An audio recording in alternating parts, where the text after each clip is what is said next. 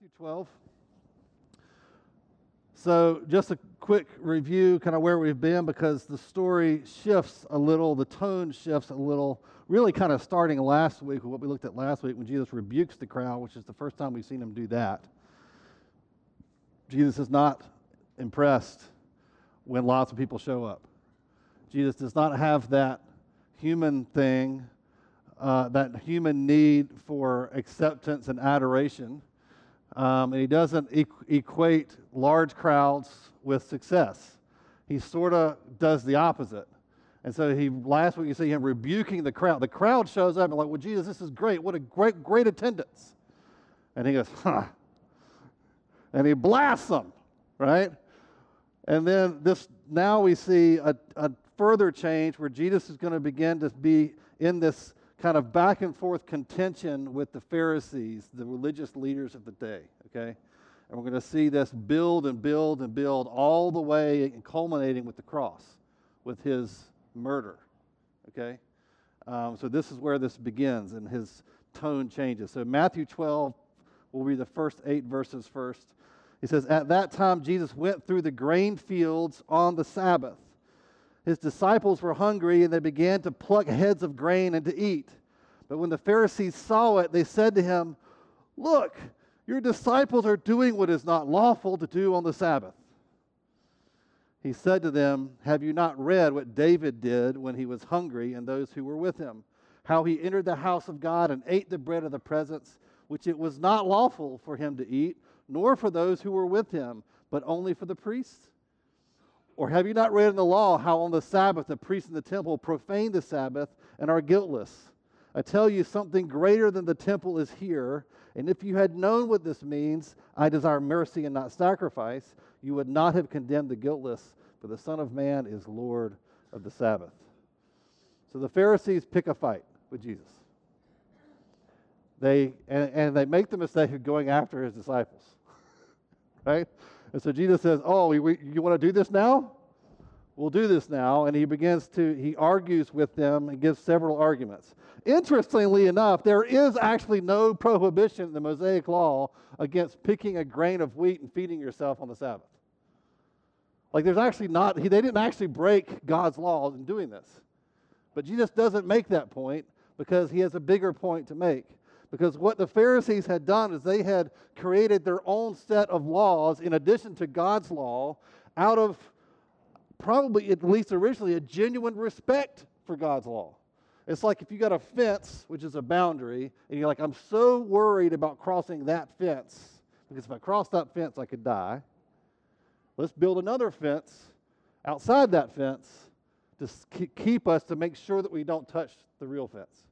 And then the fake fence, the man made fence, is those additional laws. And that's the law that the disciples had broken, not God's law, it's man's law. But Jesus sets all that aside to make a greater point. Jesus points out a time when David disobeyed an actual law by going into the temple and eating the bread, and yet God does not condemn him for it. If you remember when we went through 1st and 2nd Samuel, feels like forever ago, you'll remember that story. David understood the heart and purpose of the law, and, and he was king. So he was able to do what he did, and God didn't condemn him for it. In addition, Jesus gives another example. The priests violate the Sabbath by doing their work on that holy day so that others can partake in the Sabbath. So in the temple, you see the priests doing work on the Sabbath so that everyone else can enjoy the Sabbath.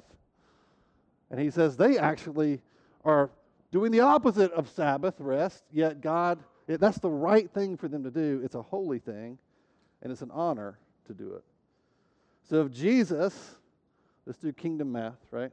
If Jesus is greater than David, and Jesus is greater than the temple and all its priests, then he can allow his disciples to do whatever they please. Hence, Jesus says, I am Lord of the Sabbath. I made this rule. this is my thing. The Sabbath is my thing. I can do what I want with it. At the end of the day, that's the biggest point, right?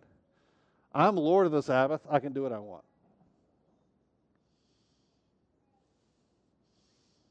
Jesus is doing more here than just defending his disciples. Jesus is showing the Pharisees that they have not properly understood the law that they so zealously defend.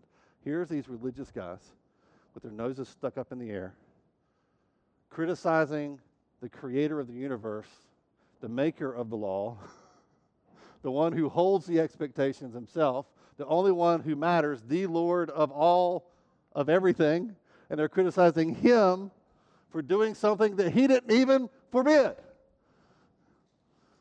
And he says, You have missed the point. You have completely missed the point of what God is after with the law. They had totally missed it all. He makes this clear in verse 7. Maybe that was confusing to you in verse 7, where he gives it, he quotes. He says, And if you had known what this means, quote, I desire mercy and not sacrifice, you would not have condemned the guiltless. What is he quoting? He's quoting Hosea 6 6, which says this For I desire steadfast love and not sacrifice, the knowledge of God rather than burnt offerings. You can also see Micah 6, 6 through 8, Isaiah 58, the whole chapter. Same point. Jesus' point is that God is not interested in the sacrifices and ordinances so much as he is interested in what they point to and represent. He wants your obedience. So if he says something, gives you something to do, you do it, you do it exactly. Number one. But also, what do those things represent? He's after things like humility, mercy, love, justice, true worship, trust, and devotion. And the Pharisees had none of these things. They had the, the form of worship that God had given them, and then they had added all this other stuff of their own on top of it, and they were walking around pretending like that was what God really wanted. God really wants you to be miserable and following all the rules. That's what He's after. But in their hearts, what did Jesus call them? He called them whitewashed tombs. On the outside, you're painted and you're clean and neat and pretty, but on the inside, it's just full of dead men's bones. There's just death and rottenness in your core. And they were pretending like that's all that God wanted. And then condemning other people for not being as good at following those rules as they were, the rules they made up. Does that feel familiar? You ever met somebody like that? Are you one of those people?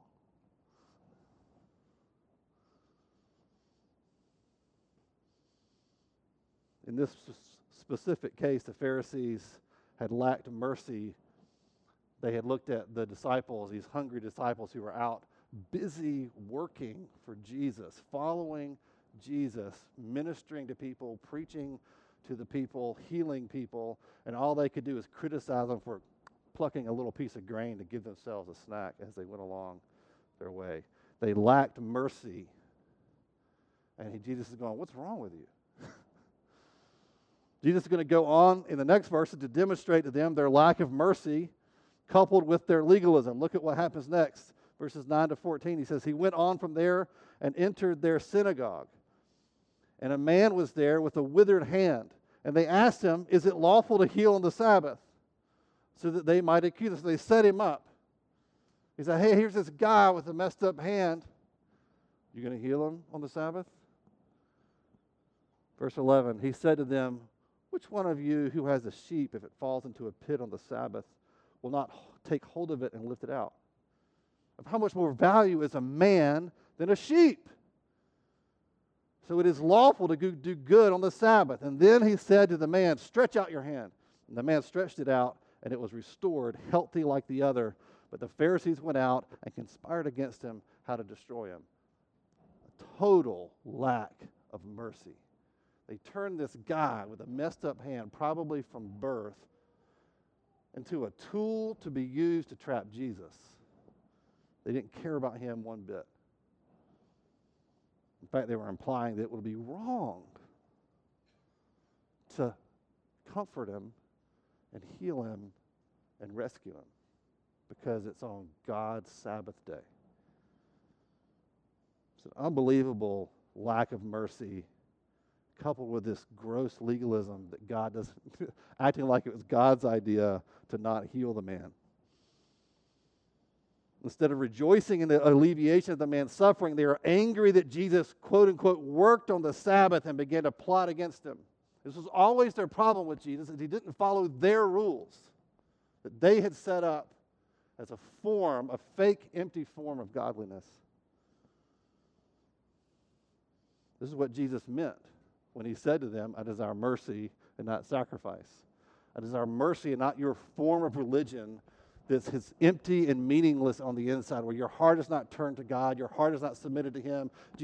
God is not Lord over you, He's not your king. You're just pretending to gather power and notoriety and position and fake authority over other people. And you want to put this burden on them because you feel like, well, now you have to live up to my standard, and you call it God's standard.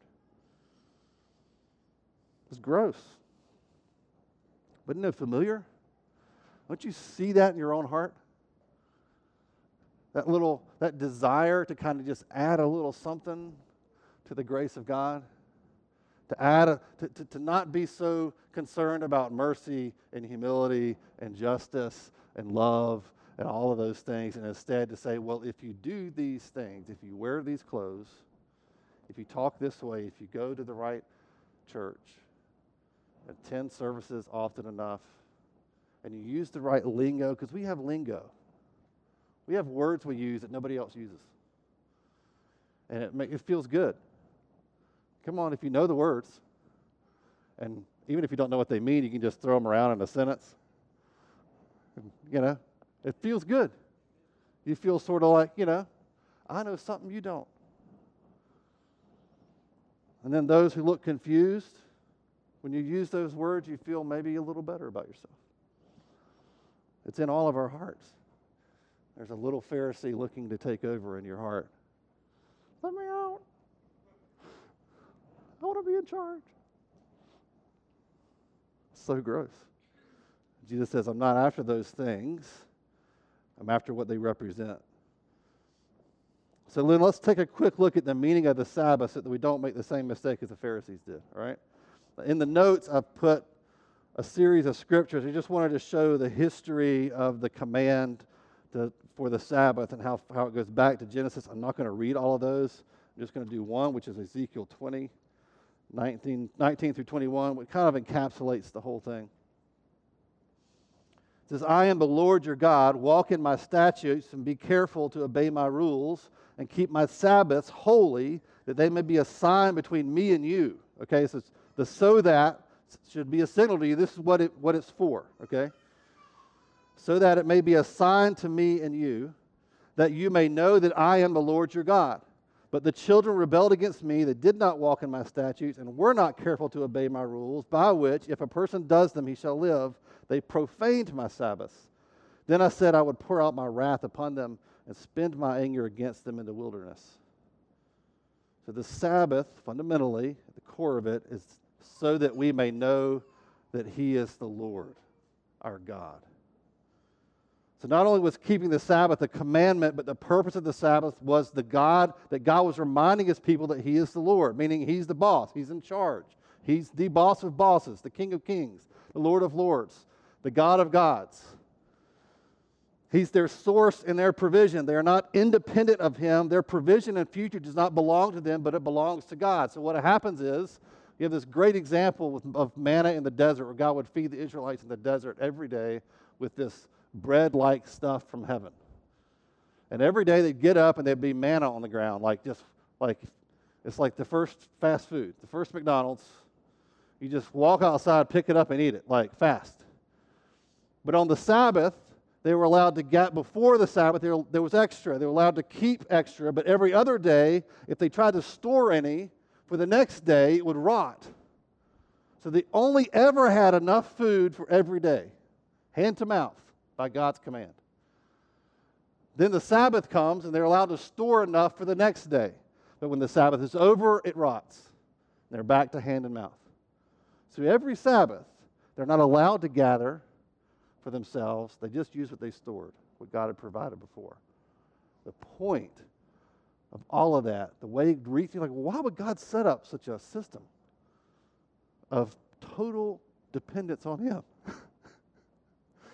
Where even my rest is commanded by Him and is, is reinforces or confronts my need to be in control and independent of Him.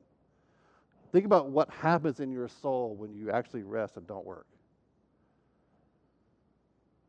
Especially those of you unlike me, who were very goal oriented. And you, you like to work, and you work hard, And not working makes you feel a little bit like you're free falling off a cliff. What's going to happen if I don't get paid for today?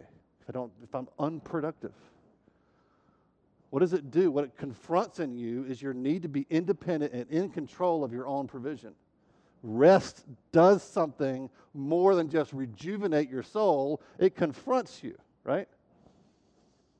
It reminds you that God is your God, He is your Lord, and He is your provider, not you. You ever gotten fired from a job? Especially when you have responsibilities and when you're like in high school, it didn't count. just go home and nothing changes. You just don't have spending money, right? I'm talking about like when you had responsibilities and you got laid off. It's happened to me lots of times. This job I have right now is, is the longest running, my longest run ever, all right? I was not good at keeping jobs. I don't know what that says about my character. I blame it on God. But it's a horrible feeling, isn't it? What's the feeling? The feeling is, I have all, what am I going to do? I was in control yesterday of my provision. Now I'm not, and I'm falling off a cliff, and all these people depend on me. What am I going to do? What does that tell you? Your heart got all messed up, and you didn't know it. You started thinking that the person who signs your paycheck is your provider. And they aren't. It's God. That's Sabbath. That's the core of what Sabbath is about. It's not about just, you know, having this rule of every week I'm going to do this, I'm not going to do anything, I'm not allowed to pick wheat, I'm going to do this. And, and, and then all the while you're still trying to figure out a way to maintain and control of your life and independent from God. So we don't treat the Sabbath in the same way as they did in the Old Testament, I don't believe. Jesus is our rest. He is with us. Jesus, we talked, read that last week. Come to me, all you who are heavy laden, and I will give you rest. If you're with Jesus, you're in permanent Sabbath in a sense. Leaning on Him, dependent on Him. The principle, though, remains. Keeping regular rhythms of rest, I think, is essential. I think that's wise. I'm not trying to make a law here. Like if you didn't take a day off this week, God's going to smite you. I don't think that's the deal. but this rhythm of willingness to command your soul and your body and your mind to stop and be quiet and rest and not work for your own gain and not seek to provide for yourself and instead to remind yourself and take charge over your own heart that just desperately wants to be its own boss. And you tell it to be quiet and submit to the rest of Jesus. That's the Sabbath. It's a forced reminder that you are not your own provider and that work is a part of being made in His image. So here's the thing work is not the enemy of rest. It's not. It's not like work is bad and it's imposing itself on my life. That's how I feel sometimes because um, I'm like the opposite of you workaholics, right? I'm a, I don't know what it is, a restaholic or I don't know.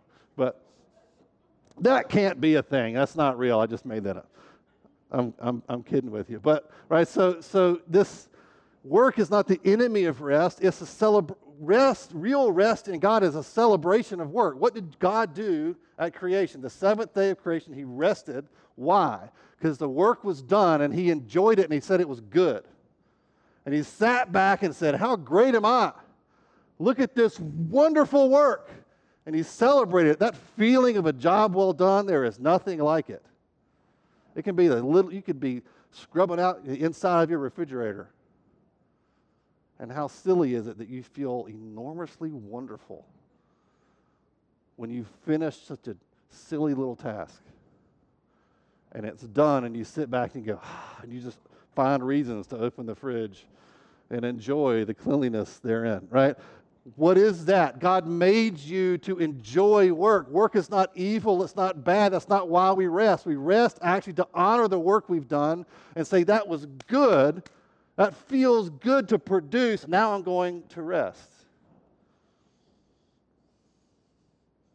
We don't rest because work is bad, we rest because it's good. So the enemy of rest is not work. The enemy of rest is actually self reliant hurriedness. Hurry. Hurry is anxious. It's like I'm late or, you know, I'm, I'm rushing.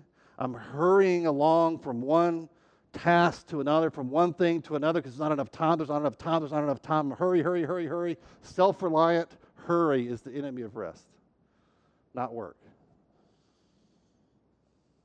Rest is not the lack of something to do. Rest is not a nothing, it's a something. Rest is active, not passive. Rest is a thing you do instead of work, in celebration of work. Rest is itself something you must plan for with intent and purpose. That's a nod to you, type A's, right? Well, I just don't have time to rest. You have time for the things you plan for, right? So think about why sometimes you're in a hurry. It's always things you had, most of the time, it's things you had control over. You didn't plan well enough, you didn't give yourself enough time, or you didn't plan at all, right? Or you're doing too many things. You're feeling responsible and you're being too self reliant, like the world revolves around you. That's why some of you hate having downtime. It's because the feeling of I am in the center of my universe and I am holding all the planets of my life together I am the gravity of my world. And if I stop for a minute, everything's going to go spinning off into space because gravity has ceased to exist in my world. And that is a lie from hell. And it's you, you are miserable inside if that's how you feel. And it's why God says, stop and be still and rest. Rest longer than you think you should. And when you do that, you're confronting the me centered thing that you have in your heart. Instead, rest and look back and go, I've worked really hard this week or this month or whatever. I've done, I've done a lot. My kids are fed. They're not clean, but they're fed. I can't get my children to brush their teeth and teeth enough or eat their vegetables or whatever it is. You've, but I've, they, they lived and they've grown and they know I love Jesus. So look what I did this week. Or I really was a blessing to the company I worked for and my coworkers. I actually did good work this week, and you enjoy it. You know, if you don't do that, you start hating your work. You notice that? If you don't enjoy the feeling of work well done, you actually start hating your work and despising it. And you start going, man, I need a better job. No, you don't. You just need to stop for a minute and enjoy it and look back on it. So I want to I just want to submit to you this thought. If you have a hard time keeping a Sabbath, it doesn't have to be every week. I think it's a good idea to do it every week. No law. If you have a hard time doing that, it's not because you're too busy. It's because you're too in control, too afraid that the world revolves around your ability to hold it all together. If you do not rest, then your good work will not be celebrated and it will become drudgery. Trust me, even, let me, I'll just confess, even me. I'm doing the true holy work. That's what some of y'all think. Some of y'all think that I'm just, I am just always enraptured with how meaningful my work is and just like just like so just i'm always just on the verge of tears that it is so my life is just filled with so much meaning. And there is no drudgery. That's what some of y'all think. Listen if i don't stop to enjoy and celebrate my work even this becomes drudgery. It's true. It's the way we're built. God made us to work this way. Even he does it So, some questions. Do you have intentional times of planned rest in your life? I don't mean that's like when suddenly you find like 30 minutes where there's nothing to do. That doesn't count. That's just God keeping you from burning yourself to a crisp. That's just God's mercy. Okay? Don't call that, that 30 minutes Sabbath. That's not what I'm talking about intentional, planned rest. How about a weekly downtime? Do you use your vacation time? Some of you need to repent for having years of vacation saved up. What is wrong with you? It is not a badge of honor to be like, I have a full year of vacation saved up. I've worked for 60 years, never took a day off. Repent. That's insanity. How are you still standing? How are you still standing? It's crazy. All right. I don't know if anybody, no one's ever told me they have a whole year, but you know what I mean. You know who I'm talking to. It's not a badge of honor, all right? It's evidence of not honoring the principle of Sabbath in your life. And be careful, because if God really has mercy on you, He will lay you off from that job so you'll actually have a forced Sabbath for way longer than you wanted to. Trust me, I've been there like eight times. okay? So, how often are you in a hurry? I really think hurry is a, a fantastic sign, signal to you that you have, no, you have not honored Sabbath in your life, the principle of Sabbath. Are you planning for enough space to not hurry? Identify the things in your life that destroy rest in your home. We could go all day on that. What are the things in your home that destroy rest? What about the division of labor? If one of you is working harder than everybody else, that's a problem in my house continually. Because my wife, I can't outwork her. I tried once and I nearly collapsed. I didn't tell her. I said, I'm just not going to sit down today until Heather sits down. Big mistake.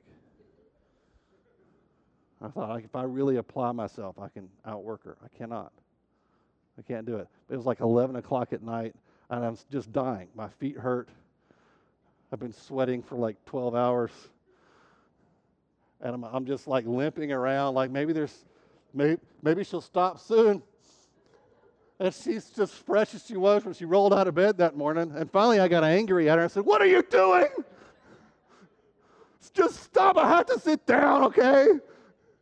She said, What? I thought you were just this, this weird zone of productivity for the first time since I've known you. And you were just, get, we're getting all this stuff done. I'm just energized. Like, you're insane. Going to bed. But, but you know, what's, if, if one of you is overworked in the home doing too many things in the house and one of you is not, that's a problem. What about training your kids to obey? Disobedient children will destroy rest in your home. Maybe you just need to focus on that for a while. Bedtimes for kids. Can I hear an amen? Hmm. Thank you, Jesus. Earlier the better. But Dad, we just ate dinner. It's 6:30. You look tired. Time for bed. Dada, I'm trying to go pick up my friends and just got my driver's license. Go to bed at 6:30. Date nights. Just sit in your backyard if you got to. Do something. Exercise. We'll just move on from that. How about fewer family activities? You know, there's a kind of hurriedness that you create for yourself because you think you if you if your kids don't have all the experiences, they're just going to somehow like lack something and really what they're going to lack is a lack of hurrying all the time. running from this practice to that practice to this event to that event, running all over the place and just hurrying from here point A to point B all the time, and you feel like, well, this must this is what good parents do, right? No, it's not. Maybe you just need to do less things and tell them no and listen to them cry and tell them it's good for them. It's okay. More time at home would be nice, or more time not at home, depending on your personality. I like more time at home. My wife likes more time not at home. It's a constant negotiation. Maybe you need a career change. Do you work in a job where it is an expectation that you work 60, 70, 80 hours a week? That is ungodly. I'm not saying quit tomorrow. I'm just saying recognize that that's not good and, and, and begin to think like, okay, what do I need to do? What do I got to do to not do that to myself for 50 years? because God has told I need to rest. I need a minute to enjoy my work and look at it and go, wow, that's pretty great what, it, what we did this week. And so either move to a different job or change careers, but start thinking about it because it's that serious, in my opinion. Look at your priorities. What is it they say? No one ever sat out late on their deathbed if you get to have a deathbed. and said, Wow, I'm sure I'm glad I got those extra hours in at work. No one ever said that. Boy, I, that overtime was worth it.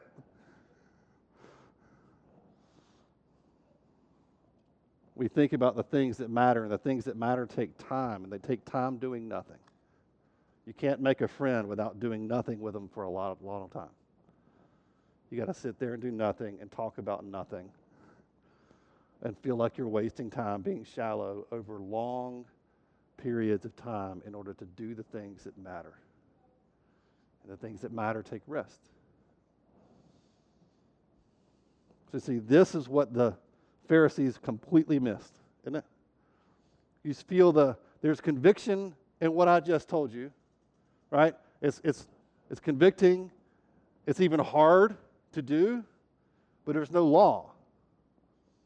There's just life and encouragement. Wow, I would like, wouldn't you like to have that in your life? Wouldn't you like to have this rhythm in your life where you could pause every now and then and enjoy the work you've done and look forward to the work that's coming and re kind of regather your family, nourish yourselves in your relationships, take time to enjoy each other, and then go right back at it. And you think that would be great to live that way. That's how Jesus teaches us, and the Pharisees had missed that completely. They just made it, well, if you take a day off every week, you're good. I can take a day off and spend the whole day slobbing around and feel worse at the end of the day than I did at the beginning. It's not about that. It's about what it's about. It's about what it means and what it points to. So I'd like to pray for us, not just about rest. I think that's important. It's obviously important to Jesus. But I also just want to pray that we don't allow the little Pharisee inside of us to gain ground on any point, not just Sabbath. Because to me, that's the great danger, and it's always a danger for those of us who are doing well. You start to think, well, I've figured it out, the following five things, and if we do these five things, then everybody's going to be happy and everything's going to be great. And that's a deception. So I want to pray for both of those things.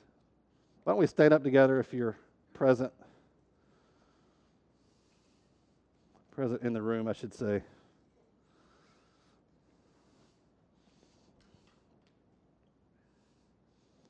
God, I pray that you would, um, as we look at the negative example of the Pharisees over and over and over again in the coming pages and chapters in Matthew, God, that we would not ever think that we're better than them or that this kind of mistake is out of reach for us because we're in 2021. But God, that we would see that the temptation is strong to apply the form but not the substance. God, that we would not be a church full of whitewashed tombs. God, that we would not seek to polish the outside but neglect the inside. God, I pray that also we, we would actually want to be polished on the outside, that's the goal. The goal is actually to be holy. So, Holy Spirit, we invite you into our lives, into our hearts, into the inside of the casket to bring life to it. God, I pray to all the things that we do that are ritualized, all the good things, like attending worship service and singing songs together and reading our Bibles and prayer and all these different things that we do that are good and wonderful things that you've asked us to do. God, I pray that we would not ever let them become just a form but God, that you would awaken our hearts this morning. Holy Spirit, I ask you to fill each one of us, that we would be filled with fresh new life this morning, reinvigorated, God, you are our rest. So, Lord Jesus, we ask you to come and bring rest to the weary as you promised last week. And God, I pray also for those of us who live in a constant state of hurriedness. God, that you would actually convict us and get, but convict us with hope. God, that we would see that there's a better way. God, that we would see, that we would begin to hunger for that kind of rhythm of desperately hard work, grinding work, followed by moments of rest and celebration of work because work is good and it's a gift from you. We were made to work and we were made to rest. So, God, help us to find that rhythm in our lives, that we would be ruthless in the way that we confront hurry in our life. God, I pray that the next time we are hurrying to something, you would convict us and show us how we can change to avoid it. It would be people at peace. God, I pray for every household in, represented in this church, God, that it will be a place of peace and everything that, that, that wrecks that peace would be dealt with. God, that it would be taken seriously, that we wouldn't just shrug our shoulders and say, this is just how it is. But God, that we would begin to confront the things that rob us of peace in our homes. God, that it would be a place of Sabbath, that it would be a place where Sabbath can happen in the home because it's peaceful at rest. Not just, not quiet, but God, peace. God, that you would come and be Lord over our households, Lord over our schedules, Lord over our priorities, Lord over our hearts and our provision. We submit all of it to you right now. In the name of Jesus. Amen. God bless you guys. We'll see you next week.